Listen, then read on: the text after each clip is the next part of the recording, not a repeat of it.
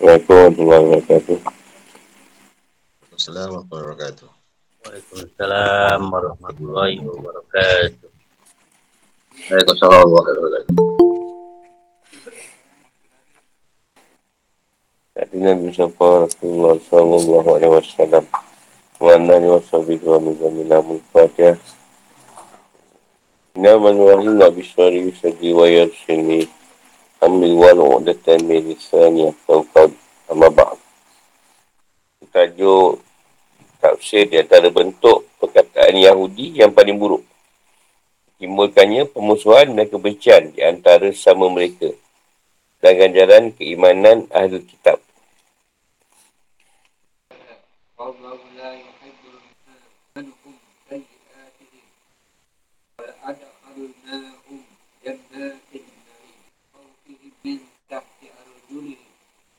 Dan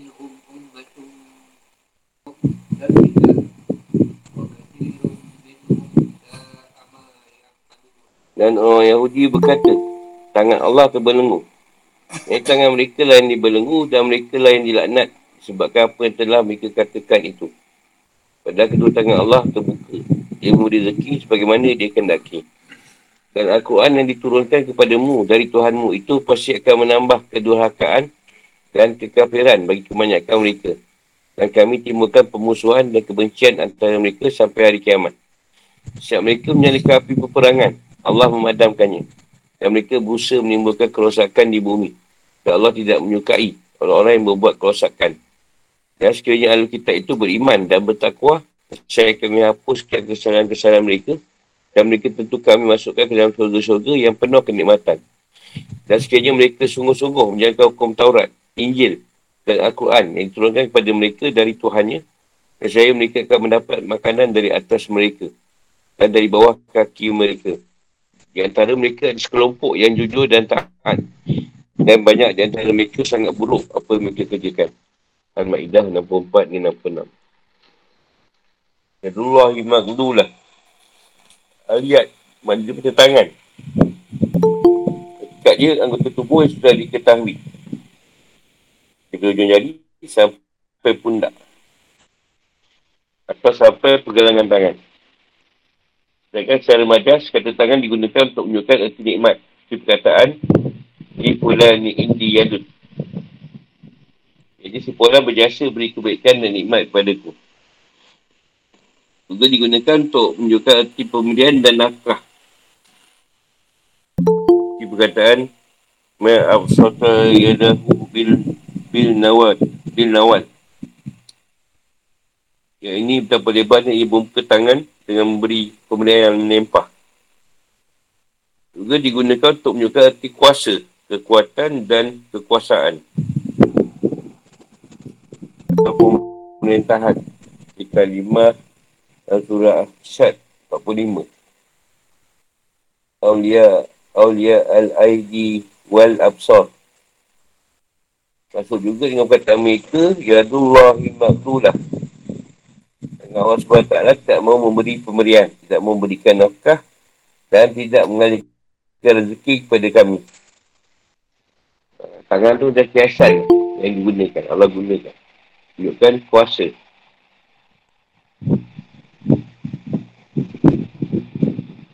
Masih Allah Ta'ala dari semua itu.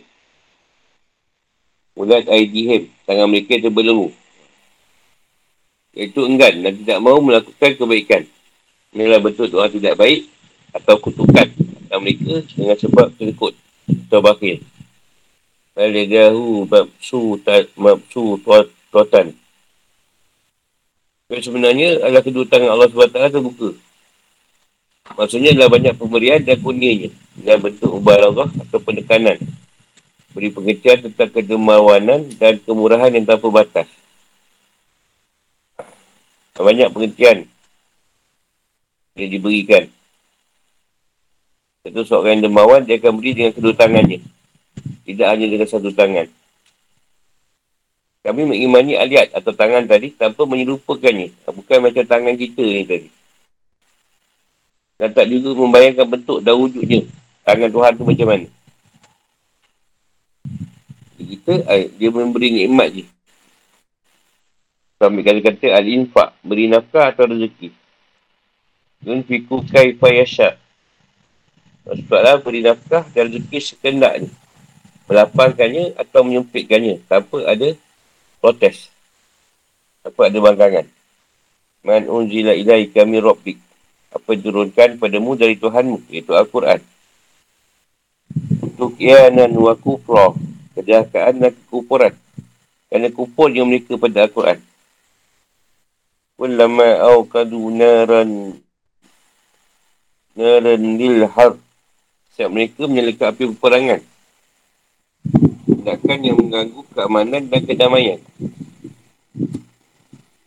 Meskipun tanpa diiringi aksi pembunuhan serta fitnah huru-hara kekeruhan dan konflik.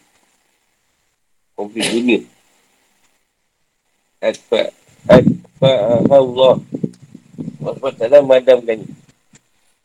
Maksudnya setiap kali mereka ingin melakukan hal tersebut, Allah SWT selalu menggagalkan dan memadamkan. Dia nak buat rosak, Tuhan selalu membantu.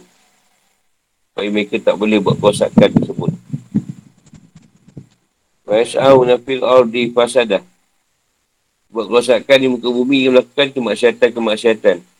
Allah la yuhibbul mufsidin.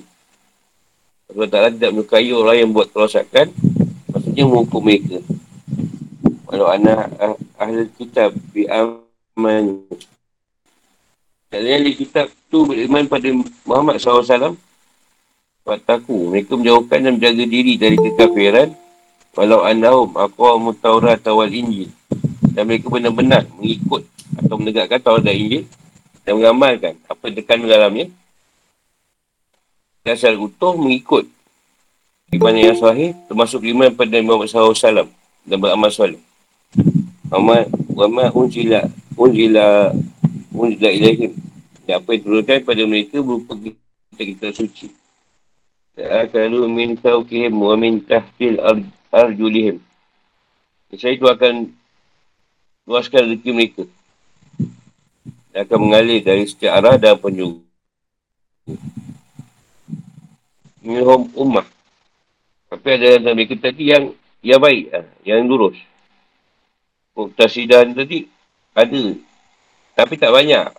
Tinggalkan dia tu yang yang baik. Beriman pada Muhammad SAW. Seperti Abdullah bin Salam. Abdullah bin Salam ni sangat top lah. Kalau uji tu asing dia ni.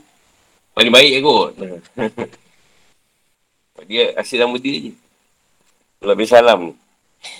Orang lain tak apa sangat. Wa kasir minhum sa'ama ya'malun. Dalam keburuknya, apa yang dikerjakan oleh banyak dari mereka. Yang baik tu sikit sangat. Yang buruk tu ramai. Yahudi. Yang Nasrani. Sekarang kita boleh tengok lah. Boleh kira yang baik tu.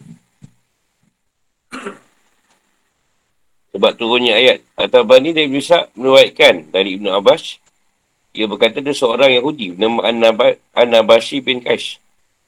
Dia berkata pada Rasulullah SAW, sungguhnya Tuhanmu bakil. Dia pula kata Tuhanmu kedekut. Dia tak beri nafkah. Tuhan pula disuruh beri nafkah. Ha, lalu turun ayat. Allah SWT pun menurunkan ayat. Wa qalatil yahudu yadullahi ma'lulah. Abu Syekh bin Hayyan meruatkan di jalur lain dari Ibn Abbas berkata ayat ini turut dilatar belakangkan oleh kisah Fanhash iaitu ketua Yahudi Bani Kanuka. Ini juga dikatakan oleh Ikrimah. Dia mengatakan kepada Rasulullah Tuhan kau tu bakil. Dekut. Macam Tuhan tu sempitkan rezeki dia lah.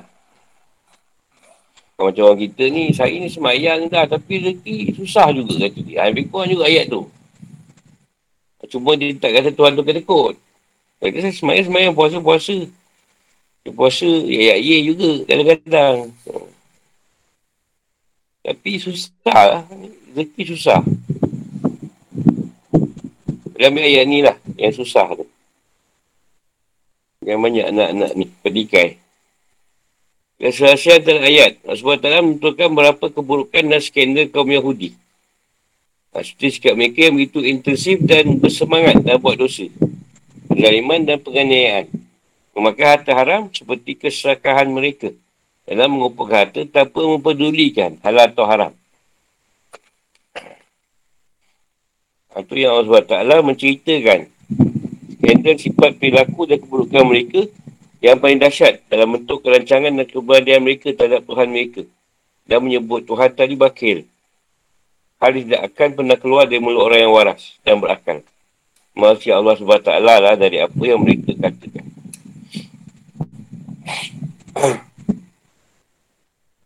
Allah yang tadi maha pemurah. Tapi maha kedekut juga. Maha kedekut tu bukan macam kedekut kita. Dia tak beri pada orang yang tidak mengikut dia. Yang tak ikut dia, tak bagi. Ha, tu macam tu lah. Bukan dia tak bagi. Kau ada degil. Tak nak ikut apa yang dia suruh. Dia susah kan. Tapi ada orang yang susah dalam bentuk ujian. Ha, tu lain. Dia boleh terima benda tu. Kadang mengeluh juga kan. Saya satu mengeluh juga. Tapi taklah sampai tahap kata Tuhan tu kelekut. Ingat ada bank katnya. Bank kat bawah je ada. Tak usah penjelasan. Orang Yahudi menyebut Allah Wa ta'ala miskin. Allah ni miskin pula kata dia. Jangan mereka kaya. Juga mereka menyebut Allah SWT dibakil.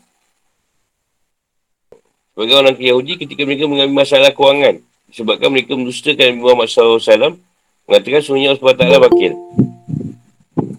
Ketebeluan, ketebelengguan. Tangan adalah ungkapan majas. Yang maksudnya adalah bakil. Atau kapan lain, bajar juga, maksudnya ada bawan. Di sini mereka yang mengucapkan kata ini adalah sebagai kaum Yahudi. Bukanlah seluruh kaum Yahudi tadi yang cakap. Bila masalah kewangan datang, ah, dia cakap Tuhan tu kedekut. Kalau dia elok, tak. Ha, bila dia senang, tak ada, tak sebut. Di sini mereka tak maksud bahawa tangan Allah SWT benar-benar terbelunggu. Tak hati yang sesungguhnya. Jadi dia kata Allah tu tak memberi atau wakil. Jadi menahan. Menahan apa yang ada di sisinya berupa semua sebuah rezeki kerana wakil. Apa tak berfirman. Janganlah kau jadikan tanganmu terbelenggu pada lehermu. Dan jangan pula kau terlalu menghulurkannya. Sangat pemurah. Nanti kamu menjadi tercela dan menyesat. Al-Israt 29. Yang Al-Firman ni tengah-tengah. Jangan pemurah sangat. Janganlah kedekut sangat. Nanti kamu jadi tercela dan menyesal.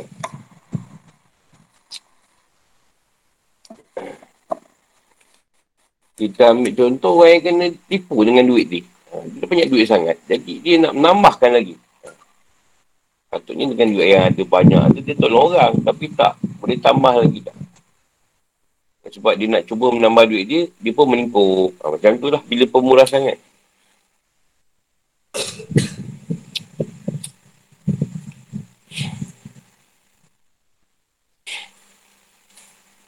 Allah SWT melarang sikap bakil namun pada waktu yang sama juga melarang sikap terlalu berlebih-lebihan dalam memberi nafkah yang tidak kena pada tempatnya.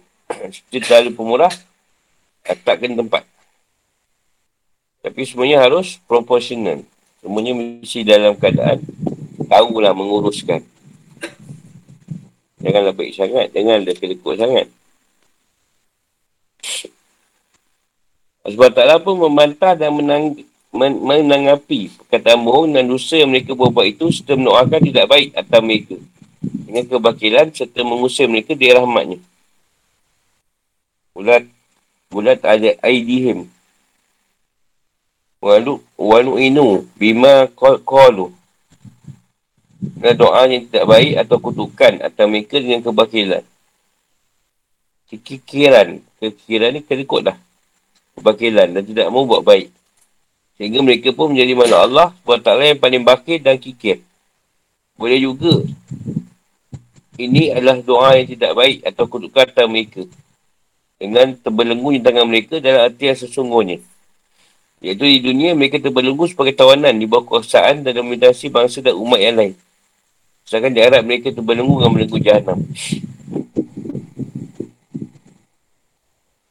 Dalam bantahan terhadap perkataan mereka itu, Allah SWT pun menetapkan hal sebaliknya.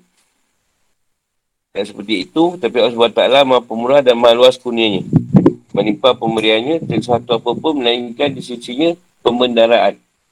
Setiap nikmat yang dapati makhluknya pasti hanya daripadanya. Tak ada sekutu baginya. Firman dalam ayat. Dan dia telah memberikan kepadamu segala apa yang kamu mohonkan kepadanya. Dan jika kamu menghitung nikmat Allah, saya kamu tidak akan mampu menghitungnya. Aku manusia itu sangat zalim dan sangat mengingkari nikmat Allah. Ibrahim 24. Imam Ahmad, Buhari dan Muslim menuatkan dari Abu Hurairah. Ia berkata, Rasulullah SAW bersabda, Sungguhnya tangan kanan Allah SWT penuh. Tidak pernah berkurang oleh impak yang mengalir terus siang dan malam. Tidakkah kamu lihat apa yang diimpakkannya semenjak dia menciptakan langit dan bumi? Semua itu tidak mengurangi apa yang ada di tangan kanannya. Rasulullah SAW bersabda, Rasulullah SWT berada di atas air. Dan di tangannya yang lain ada neraca yang dia nak turunkan. Rasulullah SAW bersabda, Rasulullah SWT berfirman, berimpaklah kamu. Maka aku akan memberi impak kepadamu. Dua Imam Ahmad, Buhari dan Muslim. Ha, ini, akan kita bincang. Saya tangan kanan pula kan? Banyak pula kau punya bayangan juga. Cuma cerita ni nak menunjukkan keluar, luasnya. Maha demawan Allah ni tadi. Dan jika seorang demawan ni tadi, memberi kedua tangannya. Tidak hanya dengan satu tangan. Itu lebih baik lah. Akidah yang harus ditanamkan menyangkuti makna ini adalah menafikan suatu penyelupaan dari Allah SWT. Oh, tangan di sini bukanlah jisim. Bukan macam tangan kita. Dan bukan pula macam kita. Tangan tu bersatu dengan tubuh. Ha, ini ha, ini sebagaimana dikatakan oleh Ibn Atiyah. Ya Allah sempitkan rezeki bagi sebagian orang. Allah tidak tidak terikat ha, dengan suatu perkara. Walaupun tu tak ikut dia, Allah boleh bagi. Sebab Allah tu pemurah. Ya Allah SWT memiliki suatu hikmah dan kena dibalik penetapan suatu perbezaan atau pergantungan rezeki antara sebagai manusia dengan sebagai lain. Ini firmannya dalam ayat, dan Allah melampaukan rezeki kepada hamba-hambanya, dan saya mereka akan buat melampaui batas di bumi. Tapi dia menurunkannya dengan ukuran yang dikenaki. Sungguh dia mati terhadap keadaan hamba-hambanya yang hamba-hambanya. Allah maha melihat. Asyurah 27. Firman lainnya, Allah melampaukan rezeki bagi siapa yang dikenaki dan membatasi. Bagi siapa yang dikenaki. Harap 26. Allah bagi siapa yang dia nak dan siapa yang dia tak nak bagi. Itu hak dia. Allah SWT menegaskan pengaruh Al-Quran sangat besar pada mereka. Demi Allah apa yang diturunkan padamu Muhammad berupa ayat-ayat yang jelas dan nyata. Benar-benar menjadikan banyak dari mereka semakin bertambah melampaui batas. Makin ayat Quran itu pun semakin banyak pula yang yang lagi melampaui batas saya nak ikut. Makin bertambah kekufuran atau keengkaran. Nikmat yang diberi Allah SWT kepada Muhammad justru menjadi bencana dan mana petaka bagi musuh-musuhmu dari kalangan kaum Yahudi dan orang-orang seperti mereka yang mengikut pada kaum Yahudi. Bagaimana apa yang diberikan Allah SWT kepadamu. Semakin buat orang-orang mukmin bertambah intensitas keyakinan percaya amal soleh dan ilmu wafat mereka. Itu pula hal itu semakin membuat orang kafir yang hasad kepadamu dan kepada umatmu bertambah. Bertambah kecenderungan mereka untuk melampaui batas. Dan begitu bersemangatlah untuk untuk menambahkan kekafiran ni. Ini Orang ini firman Allah Ta'ala ayat katakanlah Al-Quran adalah petunjuk dan penyembuh bagi orang yang beriman dan orang yang tidak beriman. Pada tiga mereka ada sumbat. Dan Al-Quran itu merupakan kegelapan bagi mereka. Mereka itu seperti orang yang dipanggil dari tempat yang jauh. Apa sirat 44. Dan kami turunkan Al-Quran sesuatu yang menjadi penawar dan rahmat bagi orang yang beriman. Jangan bagi orang yang zalim, aku itu hanya akan menambah kerugian. Hadis Surah 82. Tabari buatkan dari kata dah. Kata ayat ini wala yazid wala yazid dan berkata Masa asal pada Muhammad SAW dan masa Arab menurut kaum Yahudi bersikap kufur pada beliau. Dapat diturunkan kepada beliau. Padahal hal ini termaktub secara jelas dari kitab mereka. Dari kitab dia dah beritahu yang Rasulullah tu akan keluar. Maksud yang akhir. Allah SWT berikan masa pada mereka atas sikap mereka. Kami timbulkan pemusuhan dan saling benci. Antara kelompok-kelompok Yahudi dan Nasrani. Mereka bergaduh sama sendiri. Allah SWT dalam ayat, mereka tidak akan memenangi kamu secara bersama-sama. Kecuali di negeri-negeri yang berbenting atau di balik tembok. Pemusuhan dan sama mereka sangat hebat. Kamu kira mereka itu bersatu. Pada hati mereka itu pecah belah. Yang demikian itu hanya mereka orang yang tidak mengerti. Al-Ash 14. Sama diri pun bergaduh. Sejarah pun dah menunjukkanlah. Banyak cerita kejadian-kejadian perang, keagamaan, kolonial, kolonialisme dan banyak sekali terjadi. Siapa pun yang terpedaya dan tertipu oleh keadaan kaum Yahudi di Palestin yang nampak macam harmoni. Dan itu hanya bersifat sementara. Sebab setiap kali mereka ingin melakukan terpedaya dan konspirasi terhadap Imam Muhammad SAW dan orang mukmin berkaitan fitnah, api konflik dan peperangan antara umat luar dan dalam negeri. Allah SWT justru menghinakan mereka serta menjadikan tipu daya dan konspirasi mereka itu sebagai senjata makan tuan yang berbalik ke arah mereka mengenai mereka sendiri. Ada kalinya dengan cara Allah SWT menggagalkan usaha mereka atau ada kalinya dengan menolong kaum mukmin ini menang dan berhasil mengalahkan mereka. Mereka memang tak ada kerja lain buat rosak dekat muka bumi. Allah tak suka perbuatan orang macam ni. Allah membenci murka dan selalu menghukum orang yang macam ni. Allah SWT buka pintu harapan dan pintu taubat bagi mereka. Dan mereka mau beriman pada Allah SWT dan Rasulnya memelihara diri dari perbuatan dosa dan haram yang pernah mereka lakukan. Dan saya Allah akan menghapus dosa-dosa mereka yang mereka pernah perbuat. Dan Allah akan masukkan mereka dalam surga yang penuh kenikmatan yang boleh mereka nikmati. Dan Allah akan hilangkan dari mereka hal yang tidak diinginkan. Menjadikan mereka meraih hal-hal yang disukai atau yang diingini. Itu kalau mereka mengamalkanlah Taurat dan Injil. Atau Al-Quran yang diturunkan dari sisi Allah SWT. Dengan bawa prinsip Tauhid. Bawa berita gembira tak kedatangan Sang Nabi. Dan dari keturunan Ismail. Mengamalkan apa yang diturunkan kepada Muhammad SAW iaitu Al-Quran. Seandainya mereka mengamal, mengamalkan semua itu tanpa perlu perubahan dan manipulasi, Allah SWT melampangkan rezeki mereka. Menurunkan kepada mereka sebagian dari kebaikan-kebaikan langit dan mengeluarkan mereka dari sebagian sebagian dari keberkatan-keberkatan bumi. Sebagaimana firman Allah SWT dalam ayat, dan sekiranya penduduk negeri beriman dan bertakwa, pasti kami akan menimpahkan kepada mereka berkat dari langit dan bumi. Al-Arab 96. Ibn Abbas mengatakan ayat ini bersangkutan. Maqalu min Fawkihim. Allah akan menukar hujan yang banyak dan bermanfaat dan mengeluarkan macam-macam benda dari bumi. Itu keberkatan. Yang lalu ceritakan yang kitab ni semua tak sama hal akidah dan buatan mereka. Antara mereka ada yang lurus. Ada yang tengah-tengah dan lurus dalam hal agama. Jabullah bin Salam.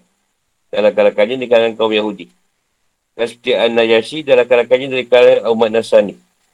Namun majoriti mereka adalah orang fasik yang keluar dari pokok-pokok agama dan seluruh perbuatan adalah perbuatan mereka.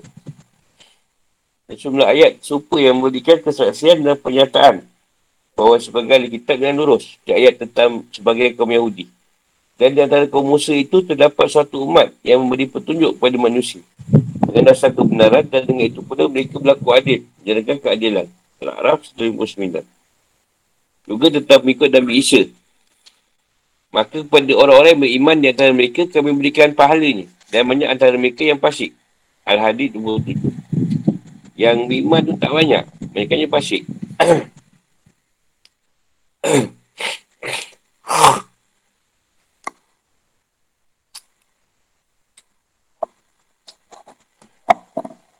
kehidupan atau hukum.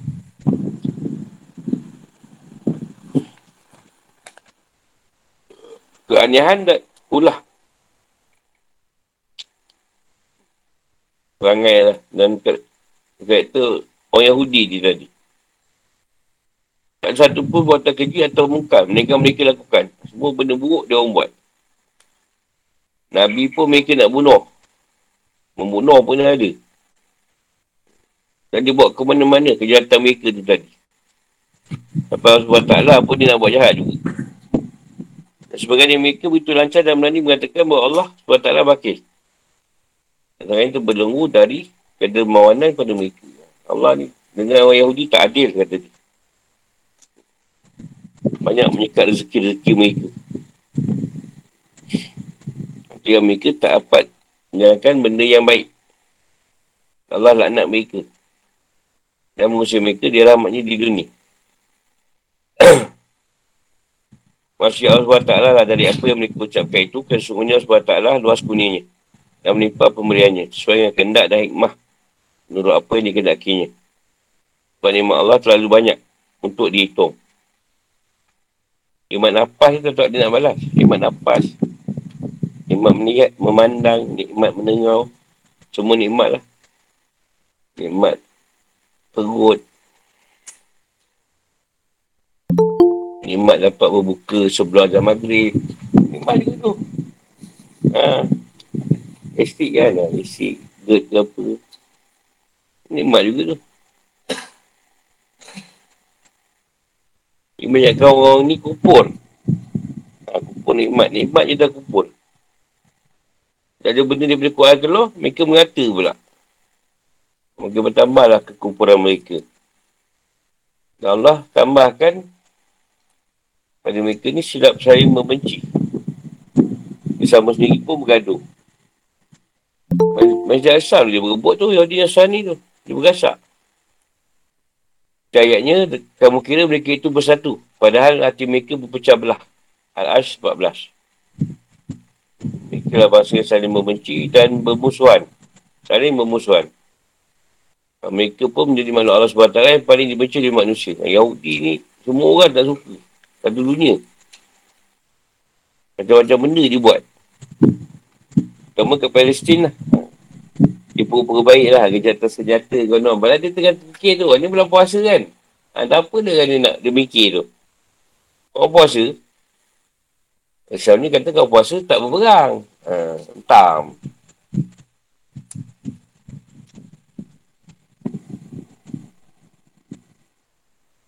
Sebutkan pula kaum Yahudi ini ketika mereka buat kerosakan dan melanggar kitab Allah, Taurat, Allah SWT mengirim buktan nasyar yang menindam mereka. Dan tadi belah-belah Parsi sana. Dia, dia yang ngejaga Yahudi ni. Allah SWT pun mengirimkan Butras Arumi untuk menindah mereka. Dan mereka berulah lagi. Allah SWT mengirimkan pula bangsa Majusi pada mereka. Majusi pula berasal Yahudi ni tadi. Dan buat lagi rosak. Allah SWT pun mengirimkan kaum muslimin pada mereka. Kaum muslim pula berasal Yahudi. Setiap kali kuatan mereka mulai bangkit, Allah SWT kembali mencerai beraikan kuatan mereka. Setiap kali mereka nak buat fitnah dan uruhara, Allah sendiri dia nak memanggil Rasulullah, Allah siasa padamkannya kembali menggagalkannya, jadikan mereka kalah dan lemah.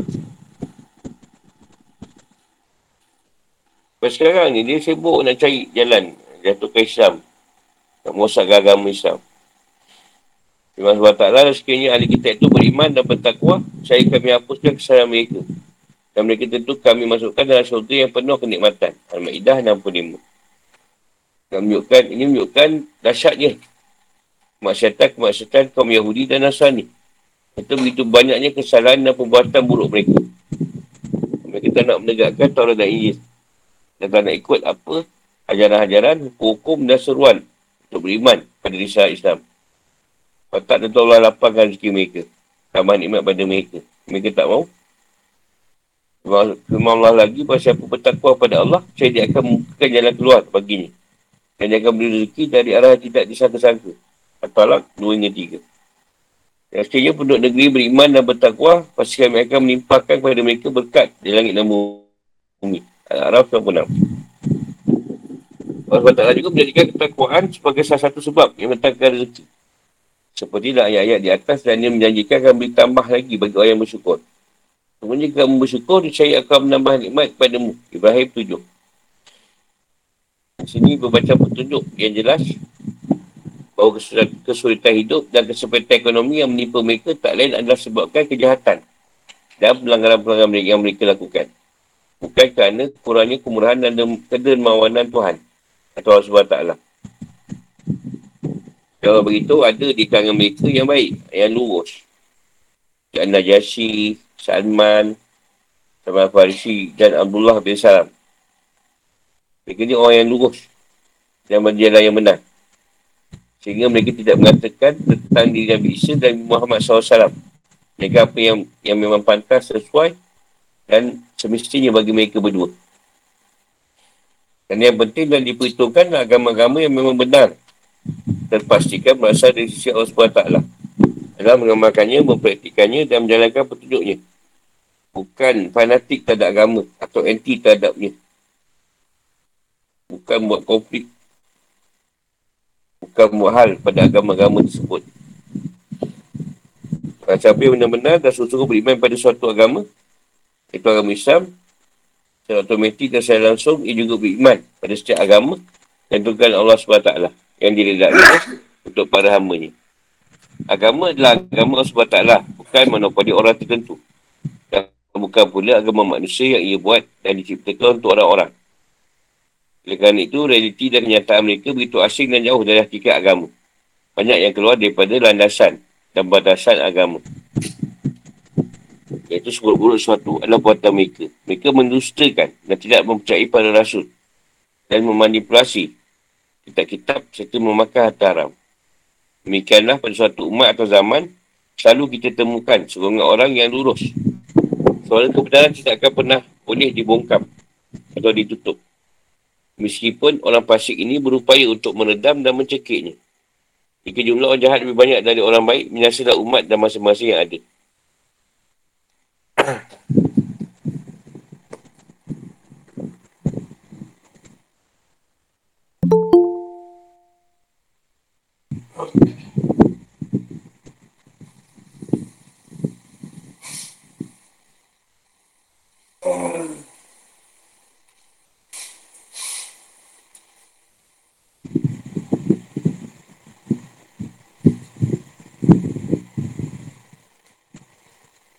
Soalan.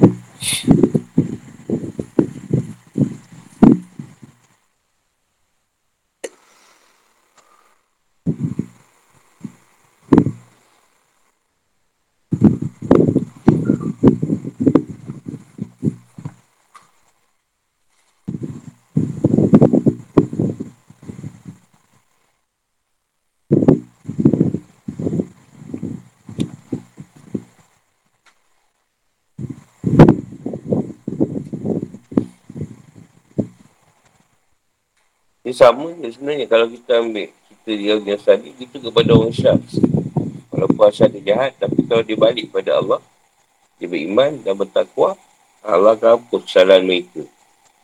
Sama juga kau yang dia sani je. Bagi kita asal agama Islam keturunan bukan Islam yang sebenar. Kita dapat Islam daripada keluarga kita mak ayah kita keturunan kita. Jadi asalnya Islam kita tu mengikut-ikut je Bukan sebab faham. Bila kita berjalan, kalau Allah tu macam sahabat baru. Barulah kita mengenal Islam tu balik.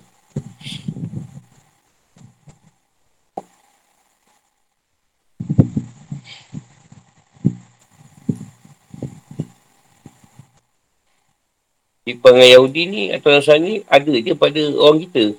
Atau umat Islam ni tadi. Banyak. Sama dia nak berasak. Satu perkara ujah lah, apalah. Macam. Dia kan puasa kulit hidung batal. Ha, yang satu kulit hidung tak batal. Itu pun gaduh tu. Kulit hidung.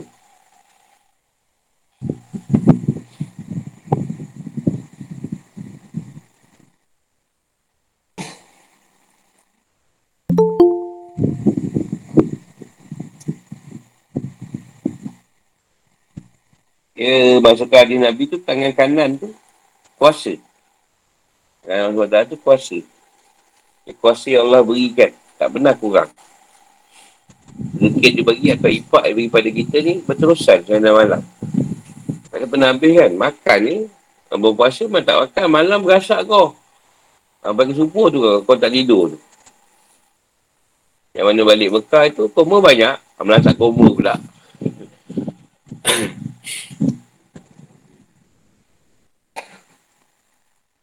Ha, tu kata tangan kanan tu kuasa. Kalau dia kata tangan kiri tu kendak. Itu juga kita lah. Tangan kanan tu berkuasa. Tangan kiri tu kendak. Kudat tak iradat. Tangan kanan tu kudat dia. Kuasa yang dia beri. Itu kepada manusia. Lepas tu ada manusia, dia dipanggil, dia menjadi tangan-tangan Tuhan. Sebab dia tadi, taklah senang. Bukan dia yang senang, ada yang taklah berapa senang. Tapi dia boleh tolong orang lain. Kalau letakkan tangan-tangan kudat tu. Atau kuasa tadi pada orang macam ni. Dia boleh bantu orang. Tak ada duit, tapi dia boleh cari. Dia kita buat lah. Boleh bantu dia kan. Ha, dia boleh tolong. Dia tak ada duit. Tapi eh jom kita tolong. Dia gerakkan benda tu. Ha. Sebab tak semua juga orang nak gerak kan. Kita kolek-kolek. Tolong dia.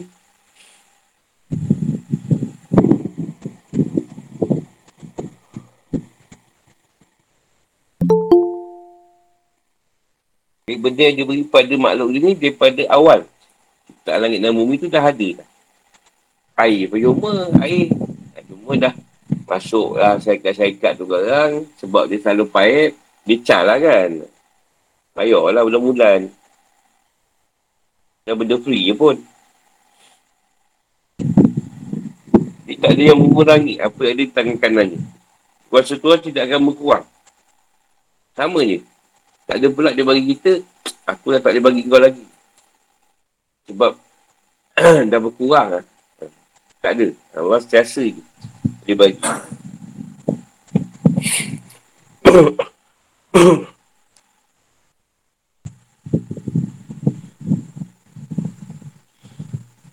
Contoh ada orang tak berzakat. Jadi ada orang mintakan Tuhan. Bantuan. Jadi Allah hilangkan dia duit dia tadi. Dia tak berzakat tadi hilang dia 200. Tak tahu mana pergi. Ha, duit tu mungkin Tuhan ambil, bagi pada orang yang minta doa tadi. Kadang macam tu cara dia. Bukan kau duduk kat sejadah duit tu turun. Ya Allah, RM10. Alhamdulillah, lepas yang bawah sejadah ada satu setengah. Hmm. Wah, esok. Tak ada, dia bukan macam tu. Dia akan gunakan makhluk tadi untuk memberi. Contoh kan, kita ada lima orang datang ni, tapi empat orang kita tolak. Tapi seorang tu kita bagi. Empat orang tu tak mau bagi. Tapi seorang tu kita bagi. Satu macam tu. Ramai ke orang minta kita duit. Tapi ada satu orang tu, kita eh, senang je bagi. Yang lain tu macam nipu.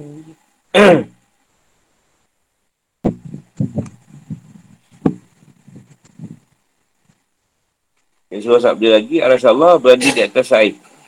Air ni bermaksud keilmuan. Keilmuan Allah tu tadi, dua perkara, ilmu tu bawah keadaan kekuasaan ni. Jadi ilmu tu lah digunakan menjadi kuasa bagi Allah. Ha, tu yang kata air. Jadi kes. Dan setiap perkara ada neraca atau timbangan yang dia naik turunkan. Kalau tengok keadaan makhluk dia tadi macam mana dia nak beri. Maksud dia timbangan. Seperti kata timbangan Allah lah. Setiap makhluk dia tadi. Sebab dia boleh tukar, kita kat Allah mampu tadi suka dia. Walaupun dah termaktub, kita lahir, mereka tanya rezeki kita berapa, macam mana, duduk kita, apa semua. Tapi tetap Allah boleh ubah. Terus Tuhan kata, takdir tu boleh berubah sebab doa dan usaha. Mati pun boleh ubah sebab Allah suka orang-orang yang tak dan yang tak dekat dia, yang beramal kat dia. Mungkin orang tu mati muda tapi sebab dia ni beramal bagus. Amalan dia bagus kan dia tolong orang. Kalau Allah ambil nyawa dia ramai pula yang dia tak tolong. Jadi Allah bagi dia umur panjang. Ha. Sampai 90 mungkin. Dari situlah neraca pertimbangan Tuhan sendiri pada kadar dan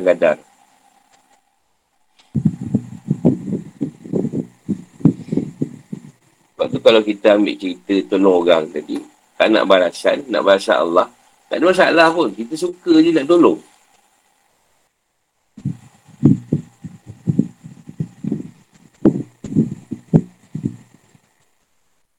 Allah akan bagi daripada benda yang tak diduga. Nampak kita keluar banyak.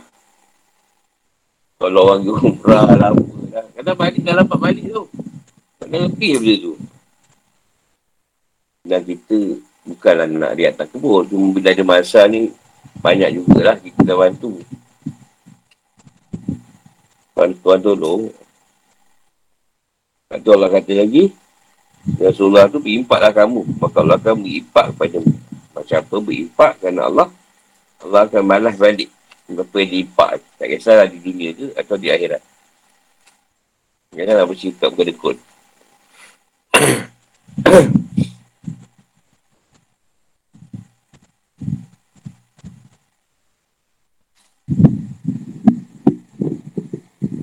tu kita tanya lagi dah dikupas. Cuma kita ni, kalau di usaha silat ni, yang orang sumbat tinggal mereka ni. Maksudnya orang ni dah banyak kali dah diceritakan berubah-ubah. Jadi dia tak mau dengar lah. Tak mau dengar Allah sumbat dia tinggal dia. Tak berubah terus. Hanya kata apa? Kau lu ni. Hati gelap. Hanya kata kegelapan bagi mereka. Dengar Al-Quran tu tak boleh. Dengar azan sakit hati tu. Azan sakit hati tu lah. Ganggu betul tidur. Ayam berkokok dia sebeli ayam tu. Kalau boleh ya. Ganggu. Jadi dia terbalik. Apa yang kita dapat tegang, dia dapat gelap.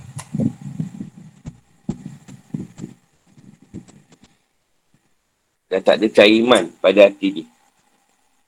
Sebab dia dengarkan Quran tadi, dia menolak.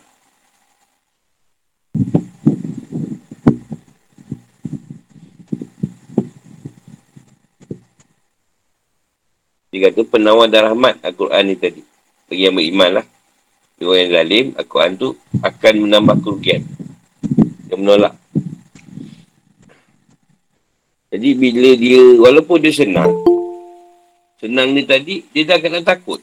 Takut orang rompak dia, takut orang datang rumah dia minta duit, takut orang nak pinjam dia duit, takut dia dia habis, takut bank tu terbakar. Ha. Jadi dia, dia senang tapi dalam keadaan yang yang mengisau ke harta tu tadi. Tapi tu jangankan dia senang je. Dia hantar perempuan mana dah. Agak-agak cerita cikgu muni kan. Ha. Dan cerita Haji Bakir tu habis duit. Habis sanggup. Sanggup pun habis. Kereta tukar. Jadi kau datangkan satu orang je untuk mengubah tu. Bagi dia, bagi dia habis duit Ikut.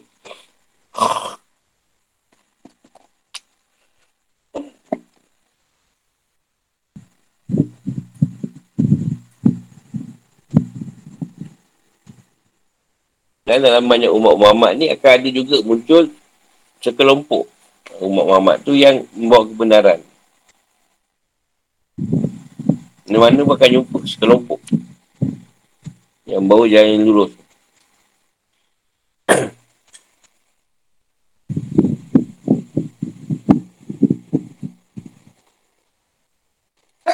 Ada lagi soalan?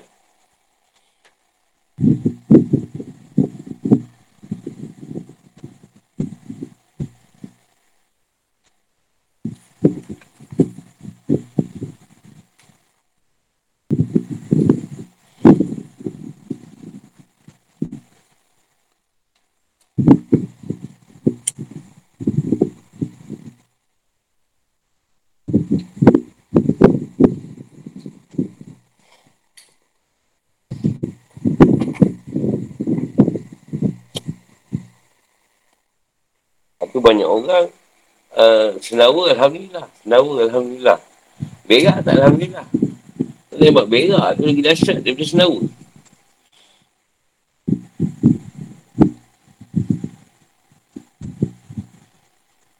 Emak kentut tu eh lagi dia. So, masalah dia time kita sebenarnya mahal segar nak kentut kuat-kuat. Main nak merah-merah muka menahan. Nak bagi volume tu slow kan.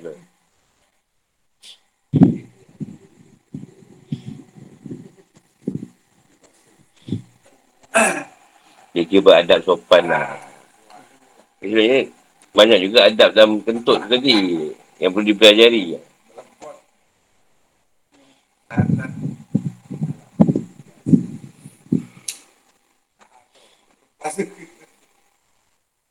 Men- mensyukuri. Syukur ni banyak pengkat dia. Kau pengkat pada jasad tu. Uh, bersyukur dengan apa yang dia beri. Nikmat mandang. Nikmat melihat. Nikmat makan, nikmat minum. Apa yang jasad boleh buat. Uh, bersyukur. Nikmat, nikmat, nikmat menampas tu kat nyawa. Nyawa yang menampas.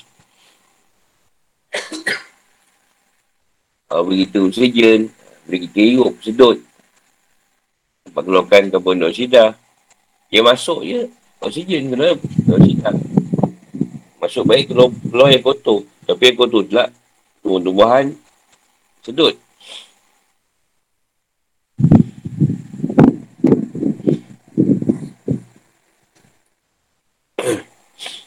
nikmat tangan, nikmat kaki, nikmat perut, nikmat kemaluan, nikmat berkata-kata.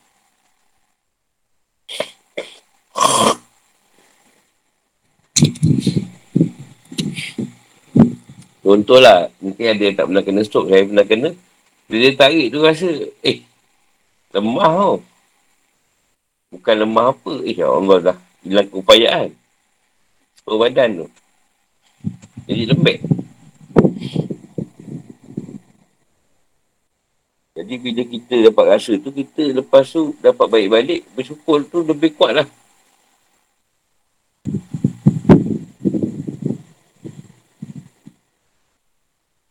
Banyak orang tu banyak pada menampas. Tapi nyawa tu menjalankan proses jantung darah hitam.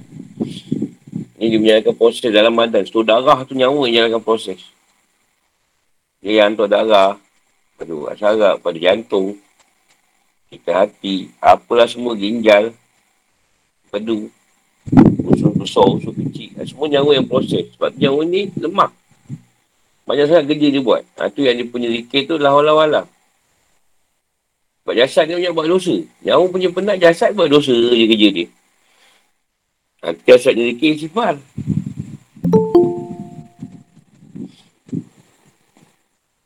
Nyawa tu sepanjang masa 24 jam. Ha, tu yang dia puasa tu. Rehat ke perut.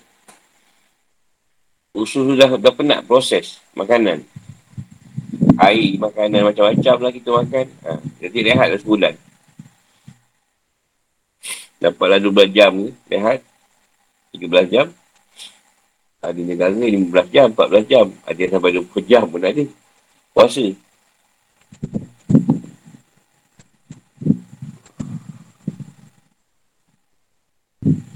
Kalau pada roh tu nikmat beramal ibadah.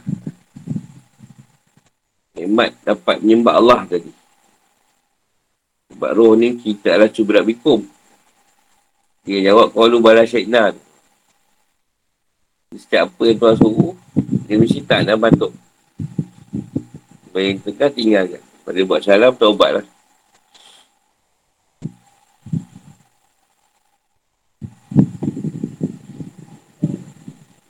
Sebab kita kena cakap part kalau dia buat satu bertaubat. Sebab kita bukan maksum macam Nabi. Jadi kat salah guru ke siapa ke share ke. Ada kesalahan yang dia buat. Jadi tak boleh orang menyangka dia tu perfect sangat sampai tak buat dosa. Jadi banyak orang berpandangan macam dia orang tu share ke, guru ke apa, dia tak ada buat dosa langsung. Tak juga. Jadi tinggal orang semua perfect. Jadi kita tu buat salah, ha, dia ban kita. Banyak hebat sangat. Eh, pasal ni masuk tak dilempohkan.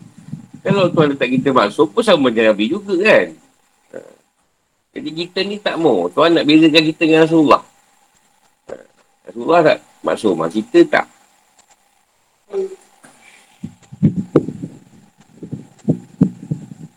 Sebab tu dia kata, cara aib orang.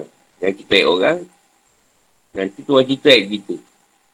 Jadi kau tak cerita aib orang, sebab pun lah aib kita. Jadi aib kita pun orang, orang tak nampak lah. Kalau banyak kesalahan kita buat. Yalah kadang-kadang kita kata orang juga. Sedap juga berkata ni. Ya, kadang-kadang lah. Bukan dia tak buat salah. Kadang kita kata orang juga. Sedap juga sekali-sekala membawang tu. Taklah selalu sekali-sekala tu sedap juga tu.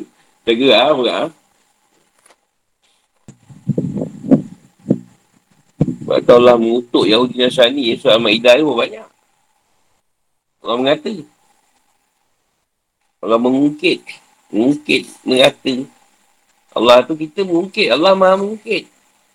Nak pergi kau macam-macam macam ni panggil kau. Ha. Mak kita selalu kan mak kita. Ha. Kau tahu, masa kecil aku dah hanyut kau tu. ha. Bila besar panggil kau macam ni lah. Kau tahu. Ha. Mak kita dah selalu lah. Mak ni tu. Mak ni. Ha je lah. Nak suruh pun kena juga.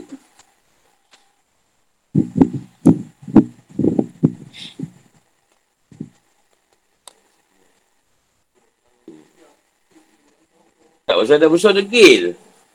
Kita tu kan degil. Ha? Ha, dia kata dulu. Padahal dia bunuh tu sebab perbuatan buruk dia. Orang zaman jahiliah bunuh anak perempuan je. Kita sekarang tak kira lah. Laki perempuan di, dibuang ke. Kau tak nak, kau bagilah orang. Sampai orang tak ada anak.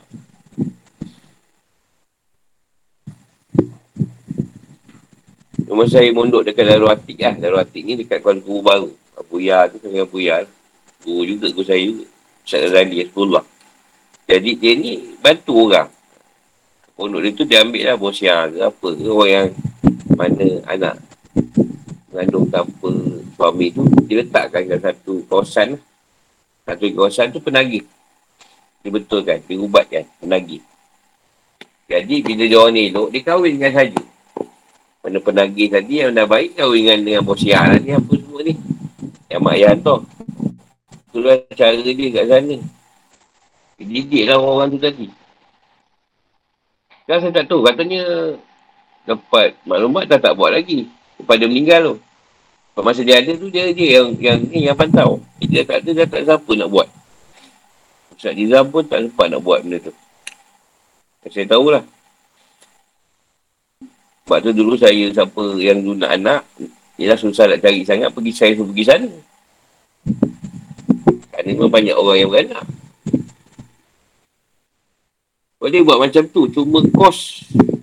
Kos nak menyelenggara tu je. Dengan kawasan. Kawasan yang kena besar sikit lah. Masalah pula. Makin bila saya kat sana. Yang penagih ni pula ada yang belum baik. Yang bosan pun ada yang belum baik. Eh dia kapal pula. Pernah kita orang tangkap. Oh, tangkap. Dia orang lebih. Dia tangkap. Dapat dia tangkap. Kahwin kan terus. Yang malam tu juga. Abu yang nikah saja. Ha? Ha, dia lebih tangkap kering lah. Sebab lu sempat buat, dia belum basah lagi kan. dia tangkap kering lah. Ha, dia kalau dah basah tu, lain cerita. Dia tangkap kering punya. Lu sempat buat lah. Abu Yah tu tangkap dia kahwin kan. Tak tahu dia orang dia berkapal. Jumpa ke apa, panggil. Panggil nikah saja terus. Di sana tak ada ikut cerita ni, ikut agama je. Tak ada cerita nak apa? Pergi coba agama ke apa tak ada. Nikah saja. Dia nikah kan dia bagi tanah. Tanah luas. Dia bagi satu tanah. Aku buat rumah. Dia gotong royong lah. Buat rumah. Tu dia duduk situ. Ini kebanyakan tu asal orang yang jahat lah. Tak ada. Kalau saya sana seminggu sekali je belajar. Banyak dekat ni. Roda Tulung. Roda Tulung tu banyak Pasal tempat tapis lah. Saya banyak kat situ. Untuk kat situ. Untuk akhir.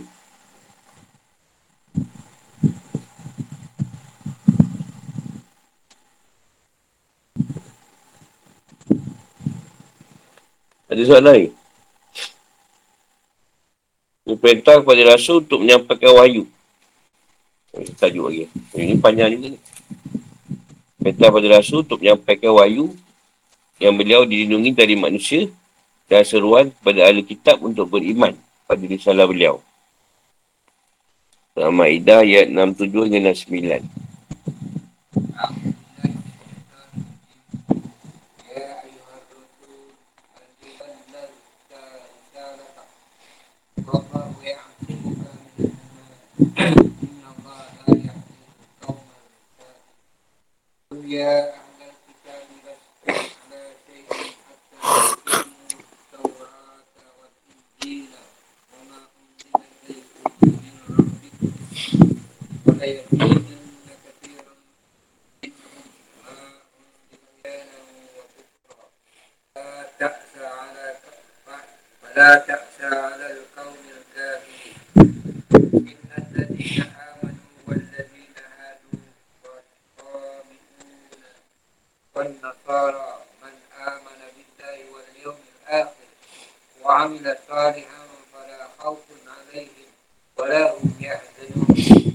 Rasul. Wahai Rasul Sampaikanlah apa yang diturunkan Tuhanmu kepadamu. Jika tidak kau lakukan apa yang diperintahkan itu Berarti kau tidak menyampaikan amanahnya. Dan Allah menara engkau dari gangguan manusia. Sungguh Allah tidak beri petunjuk kepada orang yang kafir. Katakanlah wahai Muhammad. Wahai ahli kitab Kamu tidak dipandang. Bagamu sedikit pun. Sehinggalah kamu menegakkan ajaran-ajaran Taurat, ajaran-ajaran Taurat Injil dan Al-Quran yang diturunkan Tuhanmu kepadamu. Dan apa yang diturunkan Tuhanmu kepadamu pasti akan membuat banyak di antara mereka lebih durhaka dan lebih engkar. Maka janganlah kau berputus asa terhadap orang kafir itu. Sungguhnya orang yang beriman, orang Yahudi, Syabi'in dan orang Nasrani. Masih apa beriman pada Allah dan pada hari kemudian dan berbuat kebajikan. Maka tidak akan ada rasa khawatir padanya dan mereka tidak pula bersedih hati. Ya Iwan Rasul. Dalam ma unzila ilai kami Rabbi. Wahai Rasul sampaikanlah semua apa yang diturunkan padamu dari Tuhan. Jangan sembunyikan. Tanpa perlu perhatikan dan mempedulikan siapa pun. Orang tu melawan ke, tak melawan ke. Usah peduli. Dan tak perlu takut kamu akan tertimpa hal yang tidak diinginkan. Sebab Allah percaya. At-tablik. At-tablik ni menyampaikan dakwah Islamiah memberitahu seluruh hukum yang terkandung di dalamnya dan menyampaikannya kepada manusia. Wallah, wallahu ya'simu kami minan nas. Allah menjaga, memelihara dan melindung. Melindungimu. Ini Rasulullah ni lah. Allah beri jaminan perlindungan kepadamu dari musuh-musuhmu. Dan musuh mereka untuk membunuhmu. Kerana itu kamu tak perlu pedulikan mereka. Tak ada alasan bagi kamu untuk mewaspadai mereka. Ini janji Allah SWT untuk melindungi, merawat dan menjaga beliau. Dan Allah SWT pasti terlaksana. Inna Allah la yahdi kauman kafirin. Sebenarnya Allah SWT tidak akan membiarkan orang kafir untuk merealisasikan keinginan mereka untuk menimbulkan kebinasaan pada dirimu. Ya, apa pun orang kafir nak buat untuk menjanamkan Rasulullah tadi, tidak akan berjaya di ala kitabi ilastum alal syait katakanlah wahai Muhammad berlalu kitab kalian tidak berada atas agama yang hakiki. Yang diperhitungkan atau atas agama yang diperhitungkan. Rasulullah beritahu ahli kitab tadi dia ni memang tidak ada di atas agama Allah. Baca nak ikut. Kata tukimu taurat wal injil. Wa ma'ulda ilaikum mirabikum Sehinggalah kalau kalian menegakkan Taurat Injil, apa yang turunkan kepada kalian dari Tuhan kalian. Mereka kau tegakkan agama Allah atau apa yang Allah turunkan tadi. Ini perkara termasuk dalam keimanan pada Allah SWT dan kepada Rasul ni. Yang menjadi penutup pada Nabi. Walai walai walai lidan nakasirah Minhum man unjila ilaika mirabbika tukyana wa kufra. Dan apa turunkan mu Muhammad itu Al-Quran. Itu pun makin banyak Al-Quran ni ayat Quran turun, makin penambah keduakaan dan kekurangan kebanyakan dari mereka. Makin berkaitan nak ikut. Sebabkan kekurangan mereka pada Al-Quran. Al-Quran ni banyak membinasakan paman-paman mereka yang lama. Itu dia orang tak nak, tak nak ikut. Makin dia orang galak pula. Dengan apa yang dia buat tu. Tak sa'ala kau min kafirin. Jadi janganlah bersih hati kalau dia orang tak ikut. Orang kafir tak ikut. Dia jangan peduli kan dalam mikir mereka. Dia nak ikut-ikut, tak ikut pun tak ada masalah. Walazina hadu kaum Yahudi. Waddo, waddo bi'un. Waso bi'un. Orang yang keluar dari agama. Pendapat agama syari. Oleh itu, penjahit mengatakan Asabi'un adalah surang kaum Nasuli dan Nasani dan Majusi yang tidak memiliki agama. Ha, ni kita kata tak ada agama lah. Macam Freemason lah. Buatkan dari Mujahid dan Syed Basri, mereka adalah golongan orang dari kaum Majusi dan kaum Yahudi. Yang tak boleh dimakan hewan sebenarnya mereka. Dan tak boleh menekahi kaum perempuan mereka. Ini golongan yang Asabi'in lah. Ha, Asabi'un. Dia orang yang tak makan hewan semedihan. Sendiri dia tak makan. Dia tak boleh nikah dengan kaum dia. Kata Adam menyatakan mereka adalah kaum yang menyembah malaikat dan solat menghadap ke matahari setiap hari lima kali. Dia sembah matahari. Dia sembah malaikat. Malaikat tu macam dewa dia lah, Tuhan dia. Sebab turunnya ayat. Ayat 67. Abu Syekh bin Hayyan meruatkan dari Asyad al-Basri. Rasulullah SAW bersabda. Sebenarnya Allah SWT mengutusku dengan bawa sebuah risalah Lalu aku pun merasa berat dan sempit dadaku. Dan aku tahu bahawa orang-orang yang akan mendustakanku dan tidak percaya padaku. Lalu SWT pun mengancamku bahawa sungguhnya aku akan menyampaikan salah itu atau sungguh dia akan mengazabku. Lalu tuan ayat ini. Ya Rasulu balik ma unjila ilaika. Maksudnya Rasulullah ni rasa macam berat nak buat cerita risalah ni. Atau menerima wahyu ni tadi. Ada masa sempit dada dia. Dan dia tahu, kalau dia campaikan pun banyak orang mendustakan dia. Yang tak percaya. Dan Sultan dia kata, kalau kau tak nak sampaikan, ha, aku azab kau. Aku cakap macam tu kat Rasulullah. Macam kau lah tak nak buat lah, kena kau lah. Paksalah aku buat. Pasal ni tu yang suruh. Ibn Hatib menyebabkan dari Mujahid. Dan kala turut ayat, Ya ayuhar rasulu balik ma'un ila ilai kami rabbik. Rasulullah SAW pun berkata, Ya Rab. Atau, Wahai Tuhan, bagaimana aku harus berbuat? Dan aku sendirian dan orang-orang mengambil sikap menentangku. Itulah lanjutan yang berikut. Wa in lam tafa'al, sama balau ta risalah tahu. Jadi Rasulullah ni sendiri nak menyampaikan benda ni. Berat. Rasulullah seorang-seorang je. Jadi berat. Nak suruh saya nak bakar pun saya bakar apa? Aku pun bukan dapat bayu, dia dapat kau. Kau boleh terangkan. oh yelah. Jadi tak boleh nak buat apa. Rasulullah seorang. Susah. Berat rasa benda tu. Orang pula menentang. Hakim dan Tamidi buatkan dari Aisyah yang berkata. Macam kita, dia biasa air bakar ketupat. Dia tiba turun, turun arahan. Tak boleh makan ketupat. Makan cendol dia kaya. Mengamuk. Mengamuk Melayu ke. Kalau ni tak ada. Allah SWT merintahkan, tak boleh. Tak boleh makan ketupat dengan lemak. Tak boleh makan cendol sagu je. Mengamuk lah, mengamuk. Semua tak nak ikut Tuhan dah. Habis kau macam tu lah, nak contoh lah kan. Dia orang dah buat benda lama, adat lama. Tiba-tiba suruh datang, banteras benda tu. Eh, marah lah. Hmm. Dia kata, eh, ni bukan rasul ni.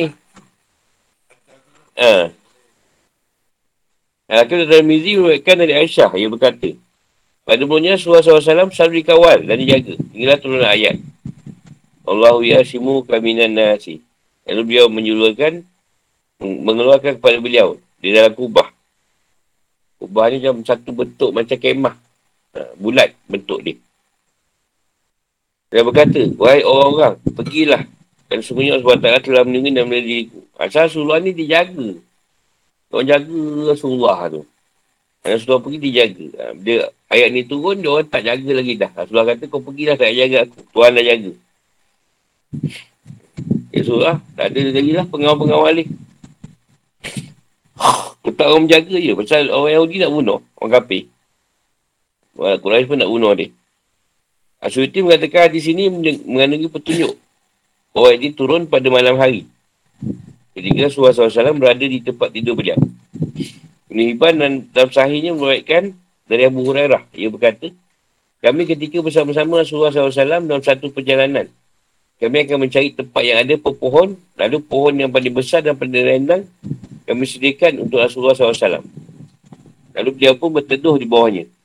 Pada suatu hari, Rasulullah SAW pun beristirahat di bawah sebuah pohon dan beliau pun mengantungkan pedang beliau pada pohon itu. Lalu ada seorang lelaki datang dan mengambil pedang beliau yang tergantung itu dan berkata, Wahai Muhammad, siapa yang akan melindungi mu daripada ku? Rasulullah SAW pun berkata, Allah SWT melindungi diriku darimu. Letakkanlah pedang itu. Lelaki itu pun meletakkan pedang tersebut, lalu turun ayat. Wallahu yasimuka minan nasi. Baik, Muhibban. Ibn Mulawih merupakan dari Ibn Abbas. Ia berkata, Rasulullah SAW ditanya, Ayat manakah yang diturunkan kepada anda dari langit yang paling berat bagi anda? Rasulullah SAW bersabda pada suatu hari di musim haji. Aku berada di Mina. Dan ketika itu sedang berkumpul orang musyrik dan banyak lagi orang lain tidak diketahui dari kabilah mana kami itu. Lalu Jibril AS turun padaku dengan bau wahyu.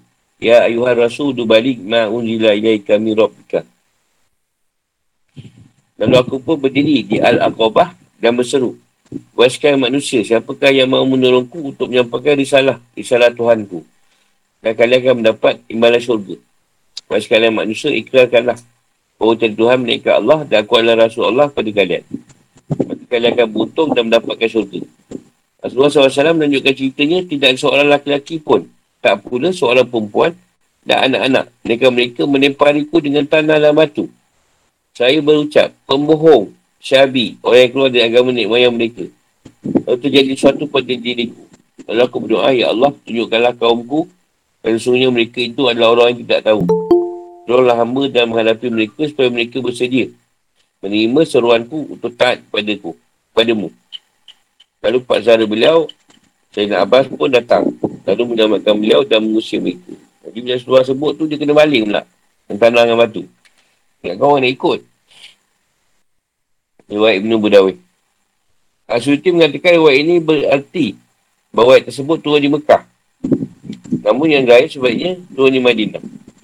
Al-Adi membetulkan ketahuilah bahawa riwayat tersebut meskipun banyak yang lebih utama adalah memahami ayat dalam konteks bahawa Allah SWT menjamin keselamatan Rasulullah SAW dan tipu daya dan konspirasi jahat kaum Yahudi dan Nasrani serta menentangkan beliau supaya berdakwah secara terang-terangan tanpa mempedulikan mereka. Berdakwah je lah. Tak usah peduli. Dia nak ikut ke tak ikut. Dua ayat 68. Ibn Jarir, At-Tabari dan Ibn Hatim. Ruatkan dari Ibn Abbas, ia berkata, Rafi bin Harisah. Salam Ibn Miskin, Malik Ibn Sa'ib dan Raif Rafi bin Harmalah. Datang melalui Rasulullah SAW lalu berkata pada beliau, Wahai Muhammad, bukankah kamu mengatakan Kakak kamu mengatakan bahawa kamu berada di atas sana milah dan agama Ibrahim. Beriman kepada Taurat yang ada pada kami. Dan bersaksi bahawa Taurat adalah benar-benar dari Allah SWT. Lalu Rasulullah SAW bersabda benar. Tapi kalian tidak membuat hal-hal baru yang tidak memiliki dasar dalam Taurat. Serta kalian engkar apa yang terkandung di dalamnya. Berupa perjanjian yang telah dikukuhkan terhadap kalian. Telah juga menyembunyikan apa yang kalian diperintahkan untuk menjelaskan pada orang-orang. Dan aku berlepas diri dari apa yang kalian buat.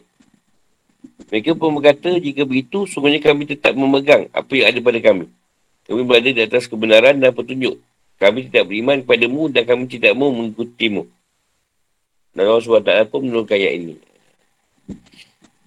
Pada orang tak nak ikut, pasal bawa. Ibn Abbas mengatakan ada sekelompok orang Yahudi datang menemui Rasulullah SAW. Lalu mereka berkata, Bukankah anda mengaku bahawa segi Taurat benar-benar dari sisi Allah? Rasulullah SAW bersabda, ya. Mereka kembali berkata, jika begitu kami beriman pada Taurat, tidak beriman pada yang lain. Lalu turun ayat ini. Iaitu, wahai ahli kitab sama sekali tidak berada di atas suatu dari agama hingga kalian mengamalkan apa yang terdapat dalam Taurat dan Injil. Berupa keimanan pada Nabi Muhammad SAW. serta mengimplementasikan apa yang menjadi implikasi dan tuntutan hal itu. Sasiat ayat. Rasulullah SAW diperintahkan untuk tidak memandang sedikitnya jumlah orang-orang yang lurus. Dan banyak jumlah orang-orang yang pasik di kalangan Alkitab. Tak perlu khawatir dan takut terhadap pelbagai ancaman mereka. Dan ini Allah SWT pun berfirman balap. Iaitu sabar, teguh dan tabahlah kamu. Dan menyampaikan apa yang Allah turunkan kepadamu. Seperti ayat yang mengajak. Seperti ayat yang menguak rahsia mereka. Dan skandal mereka. Yang Allah SWT memelihara, melindungi dan menjaga keselamatanmu dan tipu daya, konspirasi dan ajak mereka. Kasih dan penjelasan. Allah SWT perintahkan Rasul, Rasulnya, iaitu Muhammad SAW, dengan manggil beliau dengan mengenakan panggilan Rasul supaya menyampaikan apa yang diturunkan Allah SWT kepada beliau. Dia pun melaksanakan kewajipan secara optimal dan dengan sebenar-benarnya. Yang pakai risalah, menunaikan amanah, menasihati dan membimbing umat menuju kepada apa yang baik bagi umat dengan sepenuh ketulusan. Allah SWT pun membalas beliau dengan sebaik-baik balasan. Buhari menuturkan tafsir ayat ini dari hadiah Aisyah Allah. Ia berkata, Bahawa siapa yang mengatakan kepadamu bahawa Muhammad menyembunyikan sesuatu dari apa yang diturunkan Allah SWT kepada beliau, maka sungguh orang itu benar-benar telah berdusta. Dan Allah SWT berfirman, Wahai Rasul sampaikanlah apa yang diturunkan kepadamu dari Tuhanmu. Ini juga diwakilkan oleh Imam Muslim, At-Tamiri dan Al-Nasai. Dan saya Buhari dan saya Muslim diwakilkan dari sebuah hadis dari Aisyah. Maksudnya ia berkata, seandainya Muhammad menyembunyikan sesuatu dari Al-Quran, tentulah beliau akan menyembunyikan ayat ini. Dan ingatlah ketika kamu berkata pada orang yang Allah telah menimpakan nikmat kepadanya dan kamu juga telah beri nikmat kepadanya. Tahanlah terus istimu dan bertakwalah kepada Allah. Dan kamu menyembunyikan dalam hatimu apa yang Allah akan nyatakan. Dan kamu takut pada manusia. Dan Allah lah yang lebih berhak untuk kamu takuti sampai mati. Wa kana amrullahi maf'ulan. Al-Azab 37. Orang Rasul yang diutus dari sisi Tuhannya. Dengan bawa sebuah risalah untuk manusia seluruhnya. Sampaikanlah apa yang diurutkan kepadamu dari Tuhanmu. Jangan takut pada siapa pun. Dan jangan pula kamu takut akan tertipu suatu hal yang tidak diinginkan. Ya, kamu tidak langsung menyampaikan seketika dan juga apa yang diturunkan kepadamu. Dan kamu tidak menunaikan kepada manusia bagaimana akan mengutusmu dengan bawanya. Ya, seperti kamu menyembunyikannya. Meski hanya beberapa saat sehingga waktu tertentu. Maka berarti kamu tidak menjaga kewajipan tablik. Ini menyampaikan risalah Islam pada manusia. Jadi firman Allah SWT lah ayat. Kewajipan Rasul tidak lain hanyalah menyampaikan amanah Allah. Dan Allah mengetahui apa yang kamu nampakkan dan apa yang kamu sembunyikan. Al-Ma'idah 99.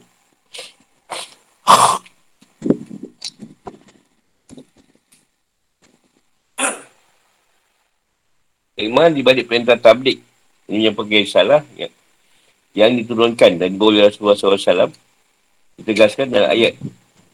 Wa inam taf'al fama balagta risalat risalata.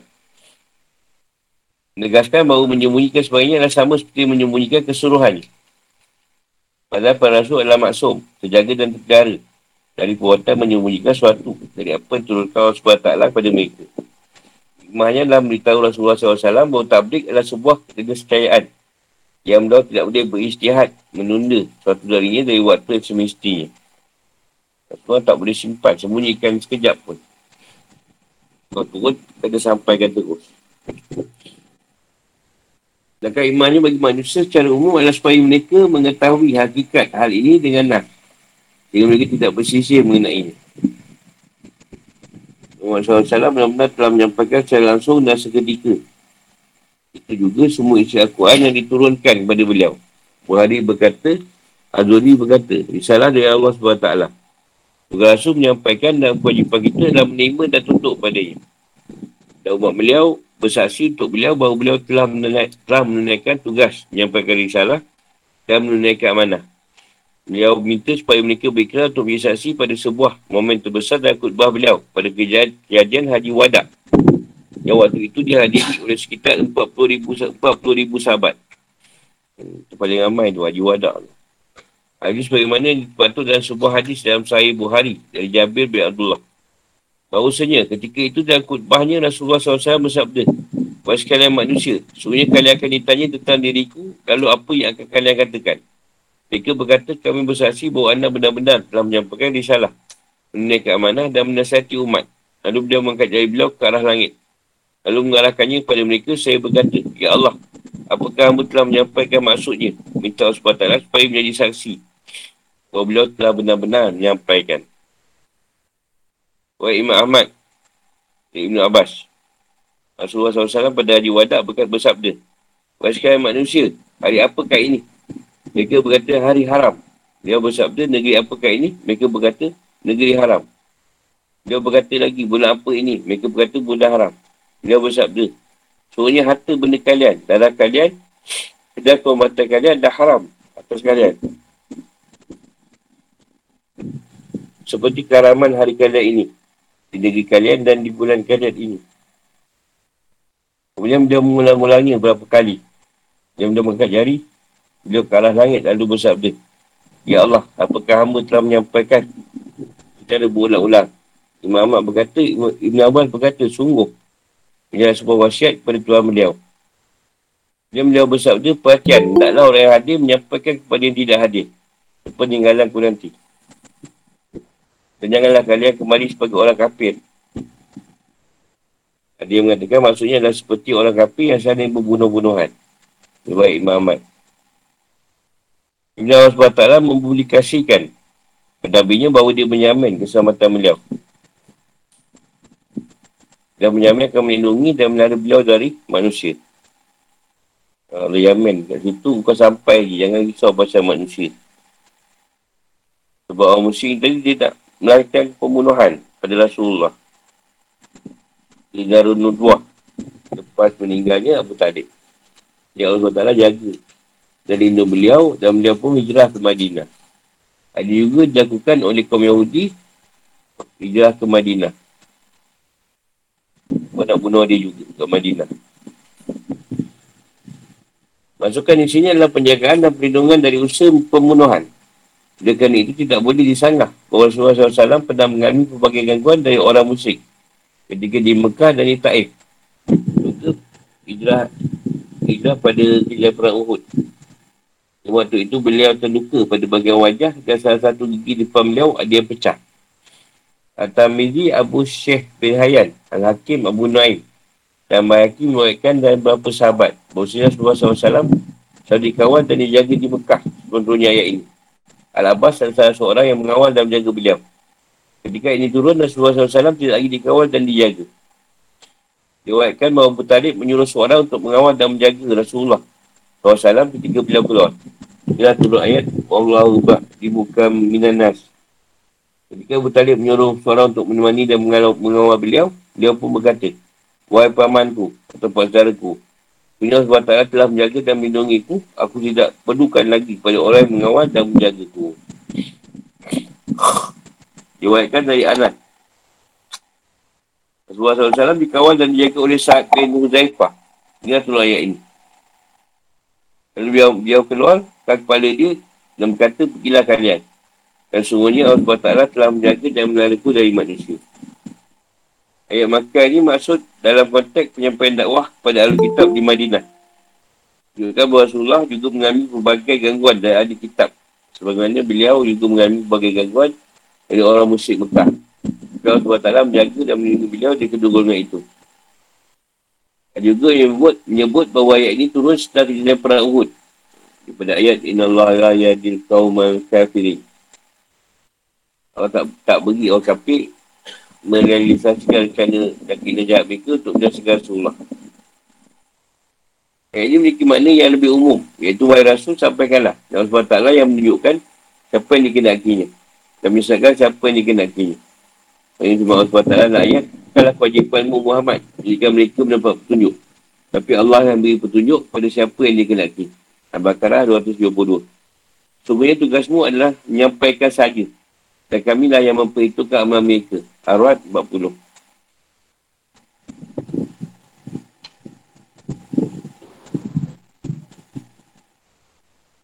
Uh, berkaitan dengan ni Tuhan sampai kepada ahli kitab uh, kalian sama sekali tak boleh dikatakan telah beragama sedikit pun jika kalian menegakkan Taurat Injil. Serta melaksanakan apa yang terkandung dalamnya berupa Tauhid Murni dan Amal Soleh. Masuk yang dalam Taurat Injil adalah iman kepada Muhammad SAW. Dan perintah mengikuti beliau dan iman kepada pengangkatan beliau sebagai Nabi dan Rasul. Serta mengikuti syarat beliau. Juga jika kalian mengamalkan apa yang diturunkan kepada kalian dan Tuhan kalian. Itu Al-Quran. Dan dengan dengannya Allah SWT baru sempurnakan agama dan dengan risalah Muhammad. Allah SWT untuk risalah pada Nabi. Ya Allah ulang balik apa yang pernah disebutkan dalam ayat 64. Negaskan bahawa Al-Quran menjadikan banyak di mereka semakin bertambah sikap dua ke mereka. Lagi banyak yang mendustakan dan tidak mau beriman. Serta kafir. Dan dari Al-Quran turunkan kepada Muhammad SAW, Yesus semakin membuat mereka bertambah keras kepala membangkang angkuh dan semakin bertambah kepada mereka. Sebabkan fanatisme warisan. Sebab apa, dan pegang pada pada kita warisan dia orang. Kedengkian mereka dan perasaan asat dengki mereka. Kerana rasa dengki dalam diri mereka. Al-Baqarah 109. Yang Allah kata pada Muhammad, janganlah bersedih hati. Mikirkan orang tak nak ikut dia tadi. Adapun kaum minoriti dan ahli kitab, minoriti tak ramai lah. Ahli kitab memang pada Allah SWT. Mata tiada sekutu baginya, beriman pada kitab dan rasulnya. Harus semakin menambahkan mereka petunjuk. Mana ikut lah. Semakin buat mereka lulus dan bahagia. Siapa yang beriman pada Allah SWT dan Rasul tadi, ikut apa yang Rasulullah bawa. Atau ahli kitab tadi, ikut juga apa yang Rasulullah bawa. Nanti Allah akan bagi di mereka jalan yang lurus beriman pada Allah, Rasul, hari akhirat dan dunia yang sahih. Tuduh dan sungguh-sungguh. Itu beramal soleh. Kita khawatir terhadap mereka samanya dari azab hari kiamat. Tak perlu risau. Dan tak perlu bersedih hati. Memikirkan nikmat dunia yang tidak dan tidak perlu bersedih hati. Memikirkan apa yang akan menimpa mereka di akhirat. Tapi mereka berdalam sesuatu yang penuh kenikmatan. Fikir kehidupan dan hukum. Ayat tablik ni Ya Yuhal Rasul, lu balap. Angkat lalu, kau sakit je. Tak, tak berhenti tu kau. Kau tak diangkat. Ikran.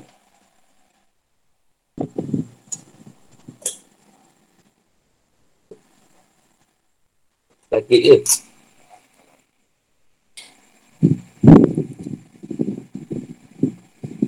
Ya Allah Rasul dulu balik. Ayat untuk Rasulullah menyampaikan. Rasulullah tidak menyembunyikan sesuatu perkara agama. Dan tujuan takiyah ini melindungi diri. Ayat ini juga mengandungi dalil yang menunjukkan keluar pandangan seperti yang diletakkan oleh Sekti Arafidah. Rasulullah tak pernah merahsiakan satu pun ayat atau simpan ayat.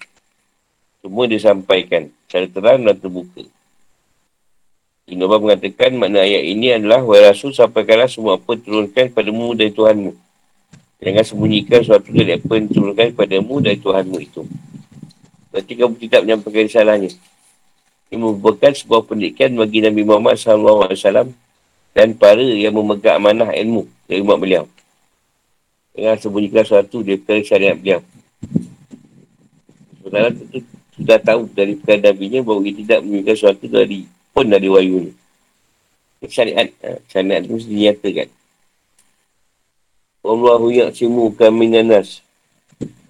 Ha, ini menunjukkan bukti bahawa kenabian Nabi Muhammad SAW. Allah panggil dia dengan Rasul. Yang memberitahu bahawa dia adalah maksum. Allah menyamin kemaksumannya. Dan tak mungkin dia meninggalkan sesuatu dari apa yang diperintahkan Allah kepadanya. Inna Allah la yadi kawmal kafirin. Nak menunjukkan bahawa orang kafir ni terhalang. Dia mendapatkan taufik dari Allah. Rupa kebaikan dan kebahagiaan. Sebab mereka kupur. Dia malam mereka, dia pun mendapat rahmat Allah. Ayat kuliah, ayat kuliah, kuliah ahlal kitab. Ya, ini nak beritahu yang Yodan ni ni tak boleh dikatakan mengikut agama. Sebab banyak mereka tak mengamalkan terdapat dalam Taurat, Injil dan Quran. Dan mereka tak beriman pada Rasulullah. Siapa yang kafir tak nak ikut, Tuhan makin tambahkan kekafiran ni. yang makin teruk lagi dia kafir. Pelajaran bagi seorang muslim dari ayat ini adalah harus mengetahui dan menyedari. Bahawa sama sekali pun dianggap meneguri suatu di perkara agama sehingga ia menegakkan Al-Quran. Sedangkan petunjuknya dan mematuhi batasannya. Ayat inna ladhi inna ladhi na'amanu wa ladhi nahadu mengisyaratkan dan tersirat bahawa kitab yang tidak menegakkan agama Allah SWT tidak menghafal dan melalui nazar kitab suci yang diturunkan. Tidak membiarkan apa yang ada pada mereka tetap apa adanya. Tapi mereka mentakwil menukar belit dan memberi perkara yang baru dan keliru dan rosak dalam Taurat dan Injil. Tak beriman pada Allah Ta'ala hingga hari akhir dan hari akhir. Dan tak pula menunjukkan amal yang solat. Allah Allah.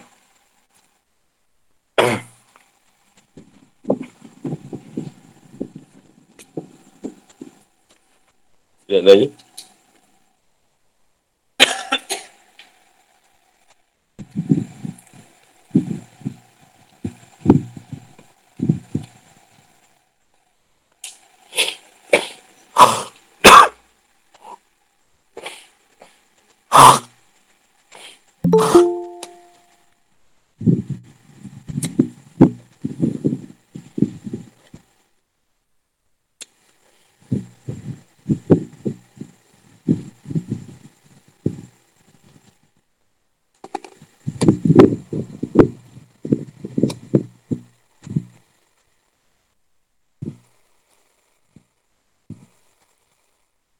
Ha, kita sampai situ dulu.